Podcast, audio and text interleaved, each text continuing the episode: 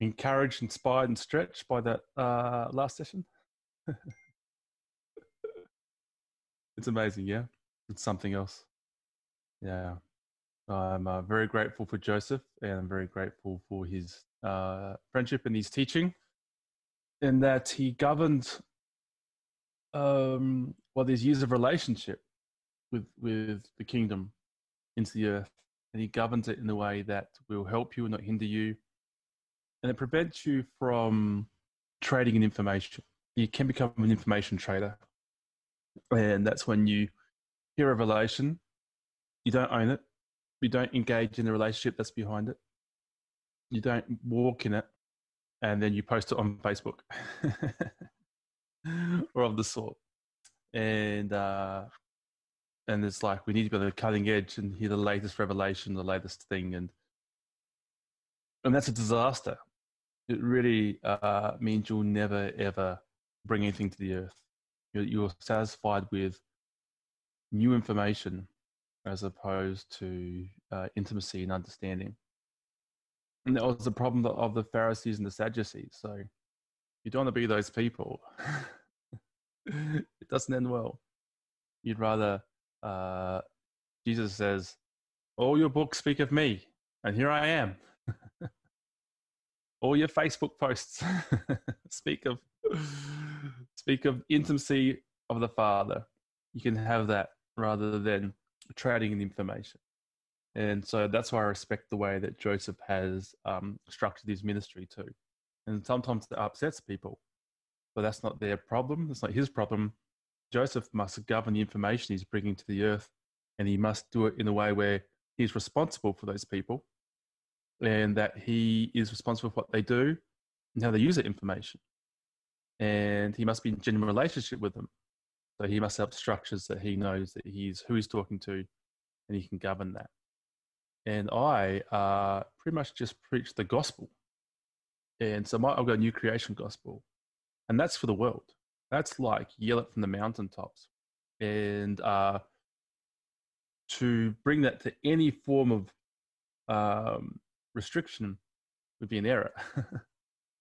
to uh, make sure you're culturally appropriate, fine. But um, the gospel is free, and um, that's that's uh, my deal with God. you know, Chris, will you feed my sheep? Yeah. okay, this is your deal, and uh, I am your support. And if you work for my kingdom, then the kingdom pays. And that's that's my deal with God, and that's how I must govern my revelation. Um, uh, but everyone's got separate, separate things in the kingdom. There's other things that I do, uh, which isn't um, preaching the gospel of the kingdom in English. There's other areas I'm in in my life. And uh, if you want me to help you in that area, I will charge you money.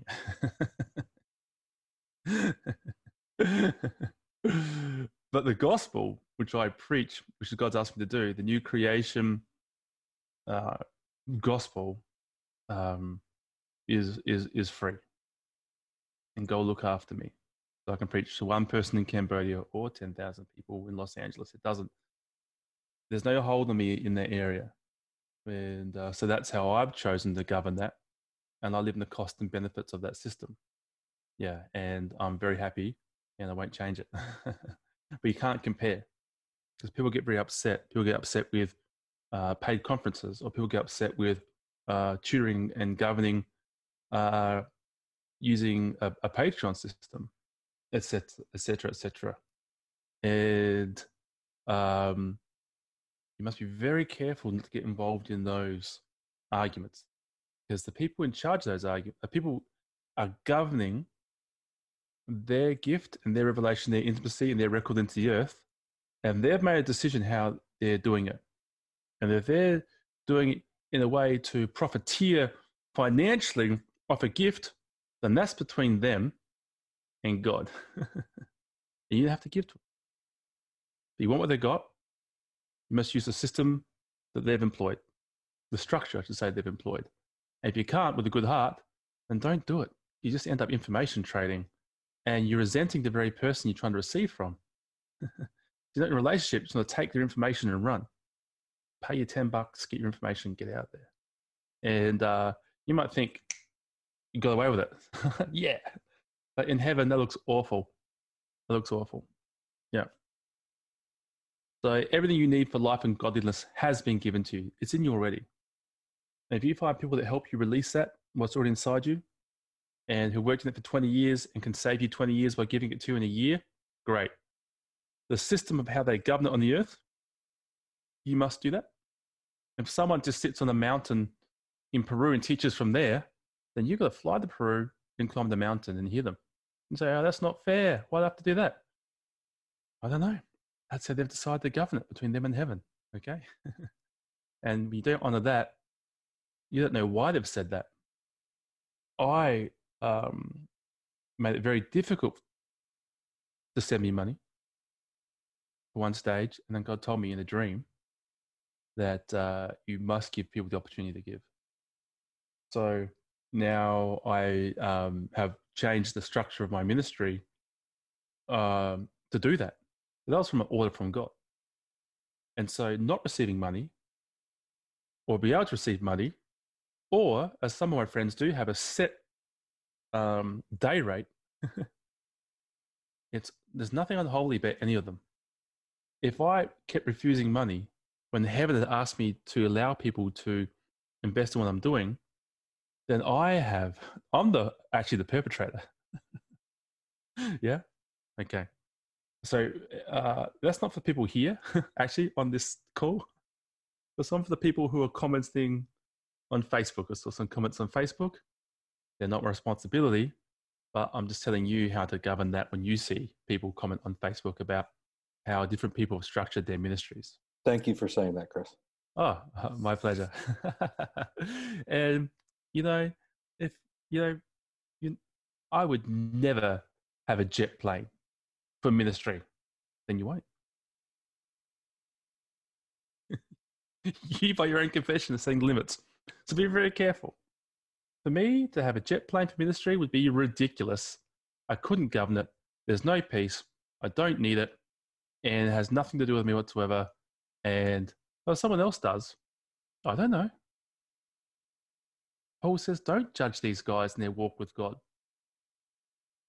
Their faith might be strong, their faith might be weak. Isn't it between them and God? This is the instructions of the Bible. so you're disobeying instructions of the Bible to be more holy than someone else. And Paul just says, look after yourself, bro. don't look at it and get on with it. Be love, be all things to all men. Okay. So, um, but anyway, the people here, that's not your problem, clearly because you wouldn't be here. Yeah, yeah. And uh, and if you use a system that you believe God's asked you to do, even if it's faulty, incorrect, God sees your heart that by faith you're doing it, and He'll honor that within the confines of that system. Yeah, as long as you have your heart, as long as you have a faith, some sort of faith in God, He uses that system. Each has its cost and benefit, and that's what we're talking about getting into heaven. Yeah, and I have issues with money. So if God said, Chris, don't talk to anyone unless they pay you $10,000 a month, I'd say, never, Lord. I'd be like, Peter, no, Lord. No, I can't do that. That's my issue. God said, here's a gift. Will you govern it with me? Yes. Okay. You need to charge $10,000. I'd be like, I can't do that. Why? Uh, what does that, how do I look like? Well, but, yeah, I'm actually fearful for me. And, uh, and the same for an airplane. I couldn't do an airplane. And so it's not right for me to do that. I have no peace about it. And heaven hasn't asked me to do that. But it's about obedience. That's all I'm saying. And then as someone's being obedient to their revelation, don't come into judgment of it unless you're prepared to lay your life down for them. Yep. Have you prayed for them? Have you prayed for Kenneth Copeland? I haven't. I haven't prayed for Kenneth Copeland. A, he's doing the right. B, so I, I can't. I don't. So I don't have a heart of love for him. I'm not. I'm not his father. You know. I'm not even his brother in that sense. I completely fail on any uh, qualification for me to come into any judgment of him. Yeah, yeah. So we must be very, very careful to become like our father before we start. Would you lay your life down for these people? Would you call um, blessing at your own expense to these people to give them a chance just to choose truth. No manipulation, which is witchcraft, no control, just free choice. So if they do choose you, it's love. Yep. Okay. So we have talked about the new creation. You're born again and you have new DNA, and that very DNA is the Spirit of Christ. So you're righteous, no matter what you're doing. If I'm judging that guy for an, air, for an airplane he bought, which God gave him, maybe, maybe, and I'm judging him, I'm still righteous. I'm engaging in a lower system, and I'm going to live in the results of engaging in that system. Don't be deceived, God cannot be mocked. If you sow to the flesh, you'll reap death. Okay, so I'm engaging in this. I'm a righteous person engaging in an awful system. If I punch a policeman, I punch a policeman, I'm righteous. But guess what? there are consequences for me engaging in that system. Okay, earthly consequences for earthly actions. Well, I'm righteous. I can see the I can go before the face of God, completely righteous, without shame. There's nothing inherently wrong with me because inherently I'm Christ. My inherent nature is Christ. My inherent nature is righteousness, holiness. As He is, so am I. And then we started laying out some of the practicalities of that knowledge of good and evil and judgment, leaving lack. And I talked about some examples of how uh, I've uh, tried to create a physical record on the earth by leaving lack and uh, leaving the earth curse system and that slave system, or even the natural system, which is not wrong. It's just a lower system, including an Ishmael to attain a higher promise. Now, something I want to make very clear is once you're here, all this is yours to have. Because Adam and Eve were shown the fruit of the earth, and God said it's beautiful to look at and useful to eat. Just useful. Yep. And, and then the devil said it's useful and beautiful. So it became, things on the earth became utilitarian and not beauty, not pleasure. If I'm here, I don't need money, then money is useful.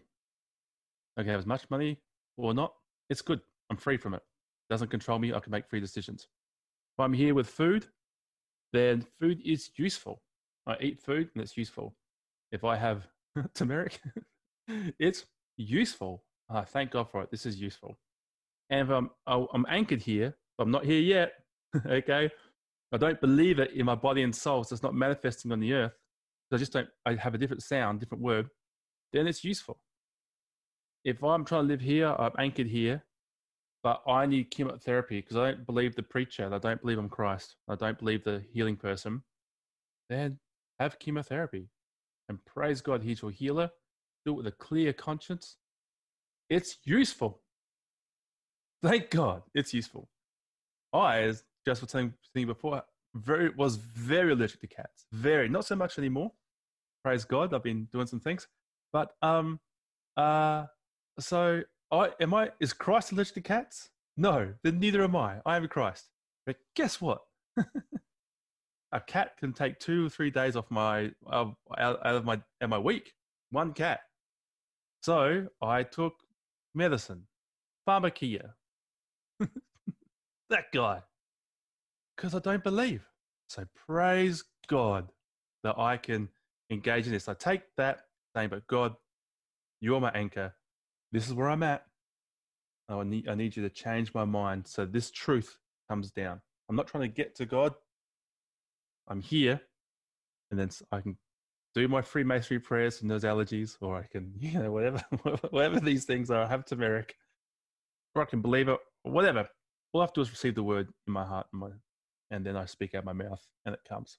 Believe in your heart, confess with your mouth.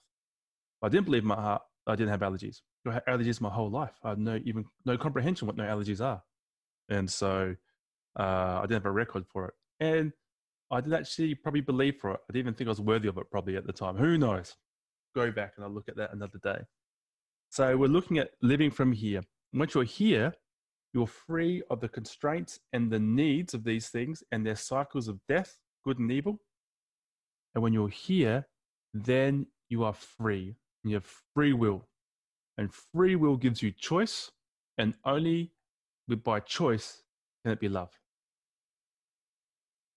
You can choose to give 10% of your money to God every single day of your life on the gross that the devil doesn't have access to your barns. Is that you're a good Christian? Probably. Maybe. Is it love? Oh, no, it's not love. Because you're scared. There's no choice. If you're in Christ, the devil touches you not. So if I'm in Christ, if I don't tithe, can the devil get my barns? No. By my eyes, saw my mouth. Can the devil go and get Jesus' barns in heaven? No, he cannot. You can't get my barns. You can't get my warehouse, storehouse, whatever. If I'm in Christ, the devil touches me not. I don't need those systems. Okay? And so I can make loving choices. So now, if I give 10% of the gross of my income to an incorporated church body, it's my free choice. Yep. So without choice, it's a restriction based on the fear that Joseph was talking about. Fear, a fear of a consequence. All fear, all fear is fear of death. Fear of financial death, relational death, emotional death, opportunity death, financial death, physical death. All fear is fear of death because no one's looking after you. God's not here anymore. There's something wrong about you. So you're out of Eden and you look after yourself. And how you look after yourself, if you don't have it, you do something. Now, something you do is use the knowledge of good and evil to acquire stuff which leads to death. Yep. Here you have it. Out here you don't have it. Heaven has to send it down. And if you don't like yourself, heaven's never going to send it to you. Or you can get these spiritual principles that engage heaven and it sends it down if you obey spiritual principles. Or you're a son of God and you own the whole estate. It's all yours. And he's fathering into you into governing it in the exact same way he would govern. And how he governs is not how the earth governs. And how he governs is not how the church governs. The, the Christians build the church. Sons of God bring the kingdom. And the kingdom lays down its life for the guilty, leads on behalf of the guilty. Ask God to cover their sin. May no one see their sin ever. May no one know what they did to me ever.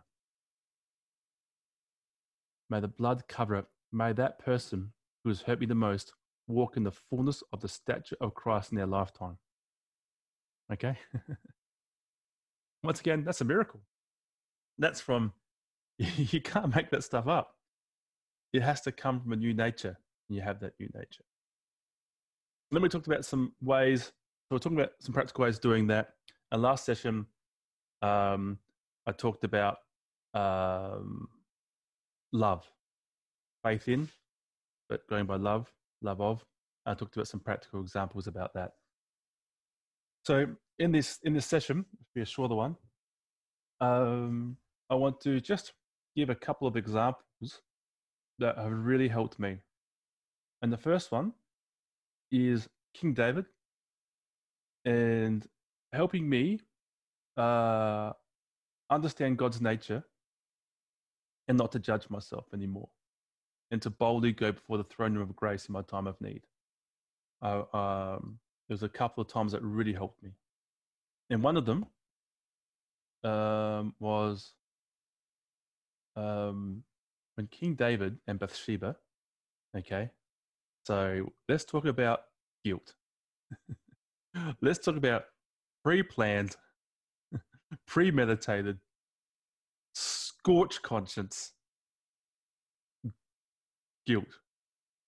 David, who knew, the, knew God, had seen the dimensions, had the key of David, had seen the future glory, had won all these victories, had fought battles with these mighty men, one of whom was called Uriah. One day he's on the roof of his castle. So he's the only person that has a roof that high. No one else has a roof like that. So he's up there and he can see people bathing because people bathe on their roofs. What's he doing up there? And he sees Bathsheba bathing, and people say, Ah, oh, Bathsheba knew. No, everyone bathed on their roof. Okay? So, we it, no, we can't say that about Bathsheba at all. And the Bible protects Bathsheba. It really does. And she becomes a lineage of Christ. The Bible protects Bathsheba. Um, and he sees her, covets her against the law, a very explicit law, and gets his servants, makes them complicit, and brings her in and sleeps with her. You must understand that the king has absolute power of life and death in this situation, as we're about to see. And then sends a message, I'm pregnant by you. They would have known each other too, because Uriah is one of his mighty men. And so King David doesn't go, uh oh. He goes, let's make a plan. Gets a plan, gets Uriah back from battle, comes in, won't sleep with her, gets him drunk, won't sleep with her, goes back. So he's obviously righteous. He won't sleep with her while everyone's at battle. That's like a vow or a standard he's made for himself. How can he do that when his friends are suffering? And then he gets uh it Josiah? Oh, I can't remember his name. Anyway, gets his long term general and he says, Take Uriah, go to the wall, make a bad battle plan, and put Uriah in it. Joab, thank you, everyone. And then, um, and then there you're going to lose.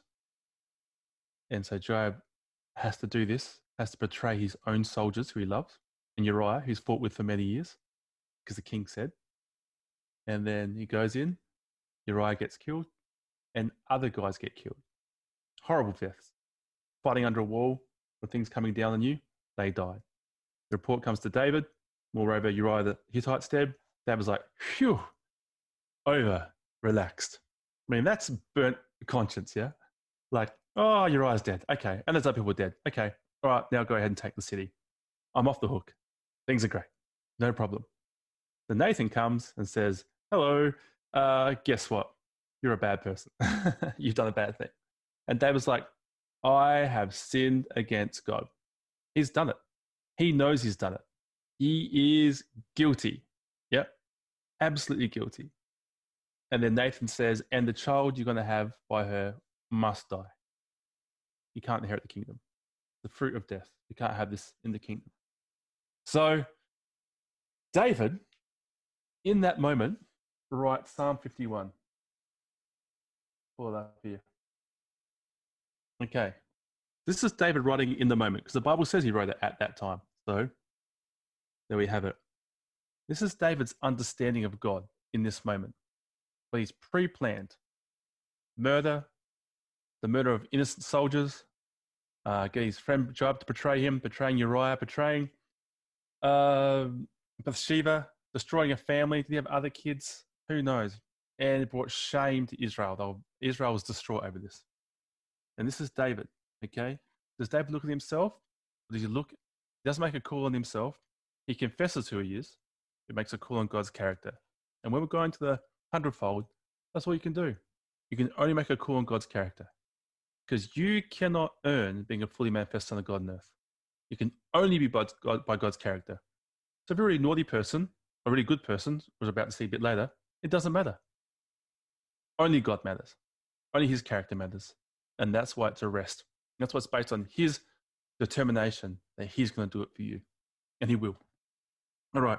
Have mercy on me, O God, according to your unfailing love. Your unfailing love. According to your great compassion. Blot out my transgressions. Wash away all my iniquity and cleanse me from all my sin. To remove it all because of your love. Making a call on God's character. For I know my transgression, and my sin is always before me. And get this against you, you only have I sinned and done evil, what is evil in your sight. Now, this is a theological paradigm. I think Bathsheba would say, No, I think you've sinned against me. Bathsheba's family, Uriah's family, Joab, the members of the family of all the other soldiers that died for no reason, so that David could not get in trouble they might feel aggrieved that David sinned against them. But David makes a case against God, and God only have I sinned. So that whole mosaic of sin is now one little ball, and it's against God, and it's all in God's hands. And he says, By your love, your mercy, I'm making call on your character to forgive me.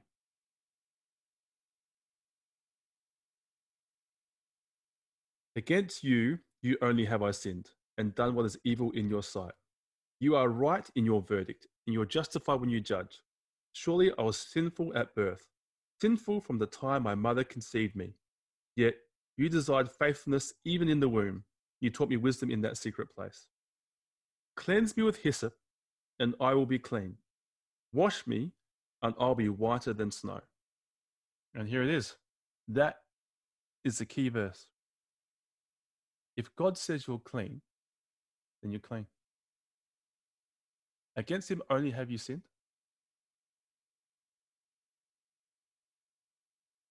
And according to his character, his mercy, and he's a right judge. Whatever he says is right. And you and we've done wrong in his eyes, and that's correct. And if he cleanses you, you're whiter than snow. If God says you're clean, you're clean. That's it. Doesn't matter what you think about you. Doesn't matter what you did yesterday. Doesn't matter what you're not going to do tomorrow or are going to do tomorrow. It doesn't matter what you've done against other people. It doesn't matter what you've done against your family. All this consciousness of yourself is all the knowledge of good and evil is irrelevant. It's against God, and God only have you sinned. And if He says you're clean, you're clean. That's it. If He says you're clean, you're clean. You can't argue with that. You must surrender to the word. Is He true? Do you love Him? then you believe Him. And He says you're clean. That's it. Let me hear joy and gladness. Let the bones you have crushed rejoice. Hide, my fa- hide your face from my sins and blot out all my iniquity. Create me a pure heart, O God, when you are steadfast spirit within me. Not cast me from your presence or take your Holy Spirit from me. Impossible for a Christian, because the Spirit dwells within you. But the church believes that. Restore to me the joy of your salvation and grant me a willing spirit to sustain me. Okay. So you're saying, I've messed up. I've broken this joyful heart you've given me. I smashed it. So forgive me. If you say I'm clean, I'm clean, then repair all the damage I've done to myself. And he expects God to do it. He fully expects God to do that. Because that's who God is. He's making a call on God's character alone. The weight of his sin is not a measure.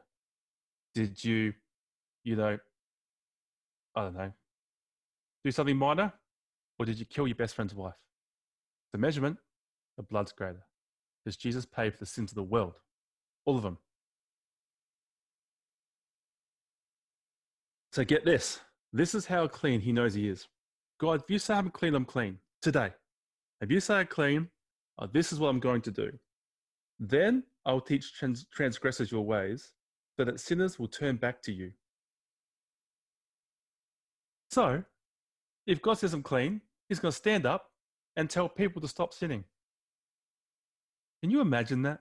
You imagine that your lead pastor got caught in adultery, horrible adultery, been going for years, he's done some terrible things. He realizes God says he's clean. He knows it. I've done wrong. I'm a terrible sinner. You're right. I've done this. I've done a terrible sin. This act is horrid in your sight. I'll make a call on your character. Against you alone have I sinned. And if you take those sins away, then they're gone. If you say I'm clean, I'm clean. You're clean. Right. On Sunday, I'm getting up. I'm going to tell people to stop committing adultery. clean, clean, clean. I'm the most righteous, holy person there is. I'm the righteousness of Christ. I walk in there and tell my congregation, don't commit adultery. I'll teach transgressors their ways. This is damaging you. Stop it. Everyone would say, oh my goodness, what a hypocrite. How can you do that? How can you do it? He hasn't done it. He's clean. It's gone. He hasn't sinned against you. He hasn't sinned against anyone. He sinned against God, and God's removed it. He's clean. This is you. Doesn't matter what you've done, big or small. Have you lost a marriage? Have you lost it because of your actions, their actions? Have you lost a business because of bad investment? Have you robbed a bank? Have you done something terribly naughty and shameful? Do you have an addiction? If God, these sins are only against God alone, if you know what they are, that's wrong. And you're a perfect judge and you say they're wrong. But I call you loving. And if you say I'm clean, I am clean. And you can get on and you have no, nothing against you. In fact, you can teach transgressors their ways because you're clean. Yeah, it goes on. The rest of Psalm 50 is all good.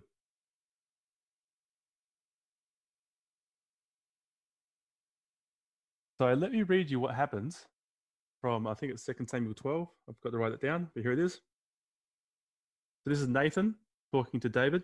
Nathan replied, The Lord has taken away your sin. You will not die.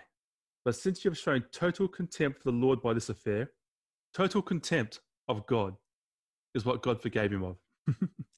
that son that is born to you must die. Then Nathan went home. The Lord struck the child that Uriah's wife had given Uriah's wife, not Bathsheba. The Bible protects her. He calls her Uriah's wife. It's very important. And even in the um, lineage, I think. The Lord struck the child that Uriah's wife had given birth to for David, so the child became sick. David pleaded for the child, pleaded with God for the child. He fasted and lay on the ground all night.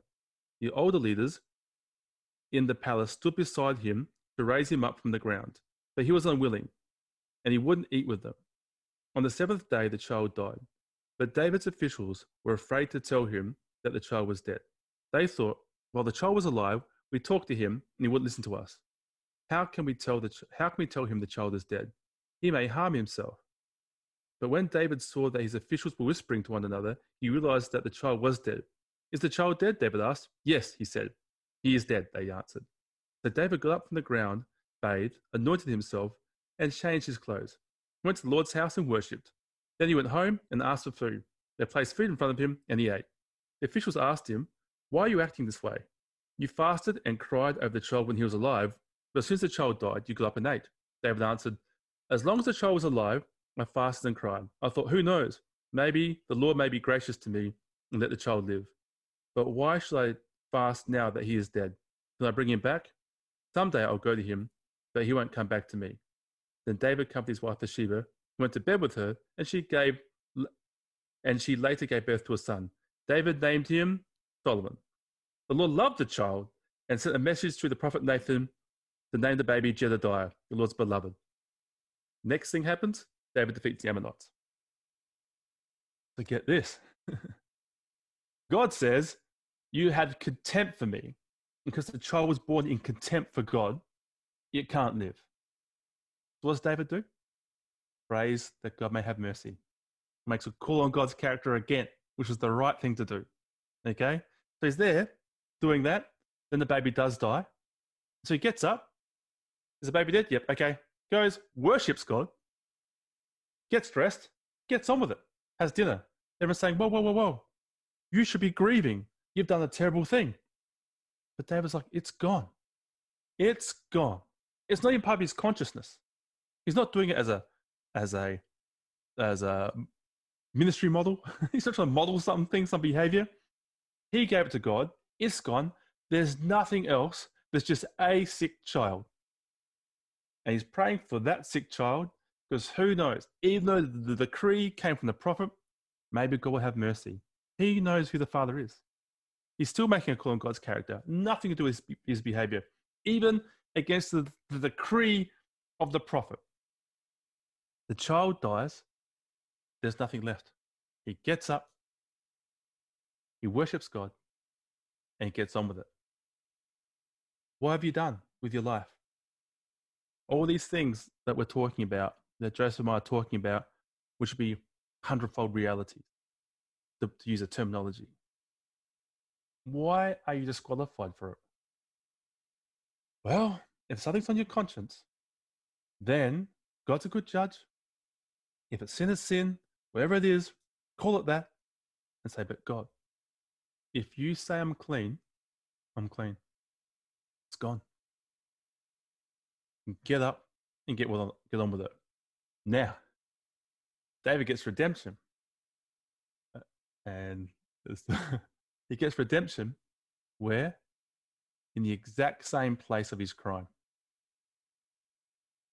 Bathsheba. The person he stole and had a child, and the child died. What a, a traumatic experience for, for Bathsheba the whole way through. Yeah. Pregnant, gave birth to a child, lost a child. And now David is clean. There's no condemnation. He calls God good. He has another child with the person he stole, Uriah's wife. There's no sin.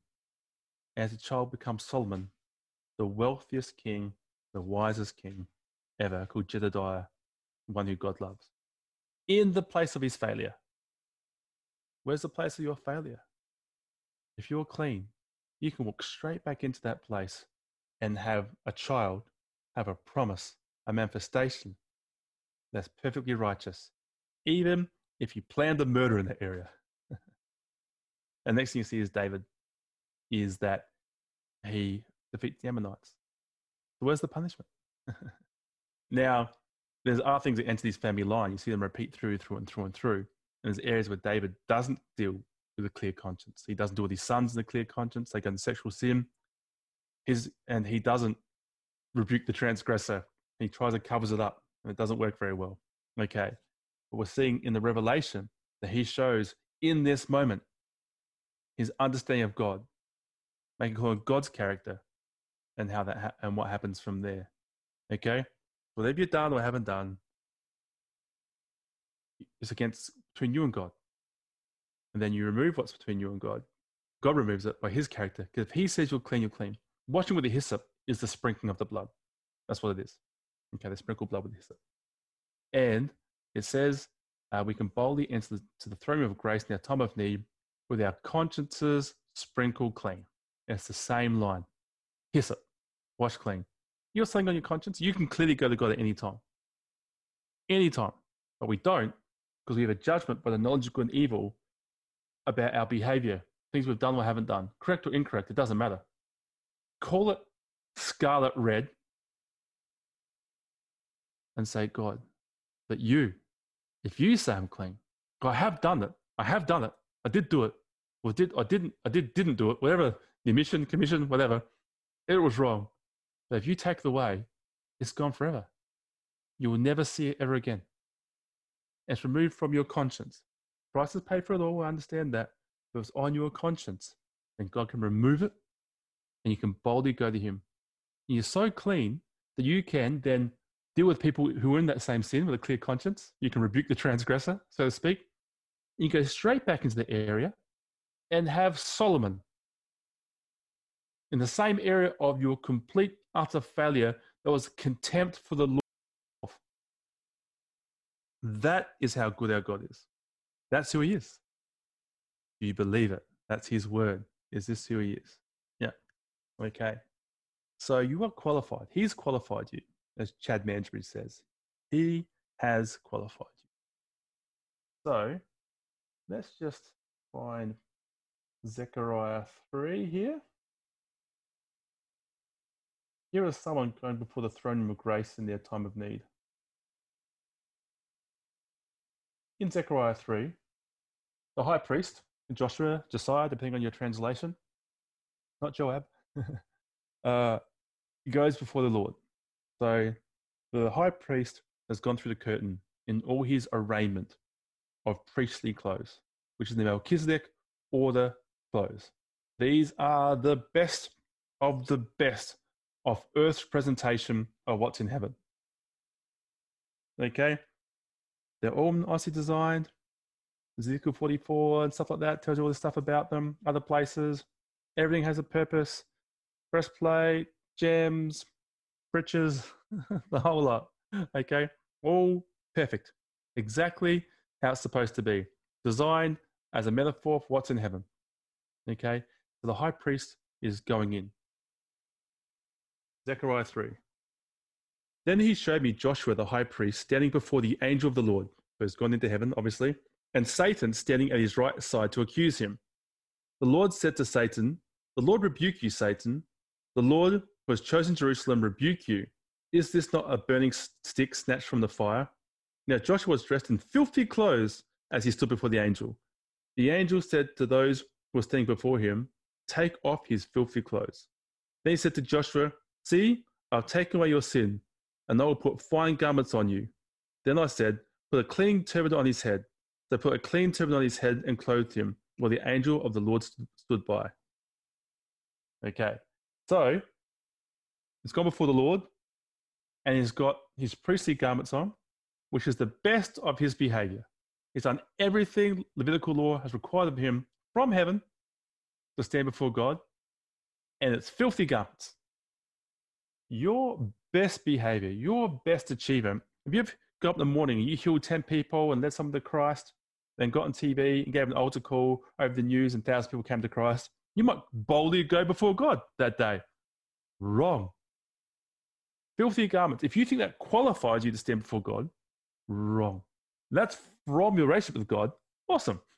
If you think all those things qualify you, then if you don't do them, you are not qualified. And that is the cruelty of religion. So his most greatest things he's ever done, being the high priest, garments, years of study, etc. Filthy garments, take them off. And he gets new garments and a new crown. How about all the terrible things he's done that would disqualify him, which he really did do? He goes to heaven and Lord rebukes Satan. The accuser has no role there. He says, Isn't this a stick snatched from the fire? I've saved him. Satan, you've got nothing here. Your knowledge of evil, irrelevant in heaven. Your knowledge of good, relevant in heaven. All the naughty things you've done, gone. All the good things you've done, gone. You're approaching the throne room of God. You're approaching the face of God. They have nothing to do with those. They're all based on his character. Heaven is for heaven. heaven runs its own show. When the Israelites, Joshua's gone into the, the promised land, they're going through, and they are taking the land, finally the promise for the Israelites to lay a foundation for the Messiah to come into the earth. This is the singular, most important thing happening on the planet the establishment of physical Israel through the Ark of the Covenant to establish a pattern the Messiah can come into the earth. The most important thing. The army's walking around, they see an angel, and uh, Joshua says, Are you for Israel or against us? The angel says, None, I'm from heaven. the most important thing on the earth. Done. I'm from heaven. This is the most important thing. It doesn't impress the angel. In heaven, none of that stuff's impressive. Now, does God care about the stuff that happens on earth? 100%. Does he love it when you bring the, bring the kingdom? 100%. But if you're doing these things to get from God, then your reward is on the earth. Doesn't go into heaven. But if you do it from rest from heaven, came from heaven, it will stay in heaven, it lasts forever. If God says you're clean, you're clean. Done. You can rebuke the transgressor. You can walk straight back to the area of your greatest failure marriage, children, business, morality, sexuality, whatever, the clear conscience, and you can have Solomon, uh, a fruit of that union that God loves. And next thing is a military victory that comes next. Defeats the Ammonites. Okay? So that's how clean you are based on his character alone. And I'll end with this next little statement. The angel of the Lord gave this charge to Joshua. This is what the Lord Almighty says If you walk in obedience and keep my requirements, for us that's living from heaven, from relationship with love, our nature by belief. If you walk in obedience and keep my requirements, then you will govern in my house, have charge of my courts, and I'll give you a place among these standing here. 30, 60, 100. A place in my house, Hey, you saved. Welcome to paradise. Charge of my courts, ministry, something to do, and a place for those who stand by here.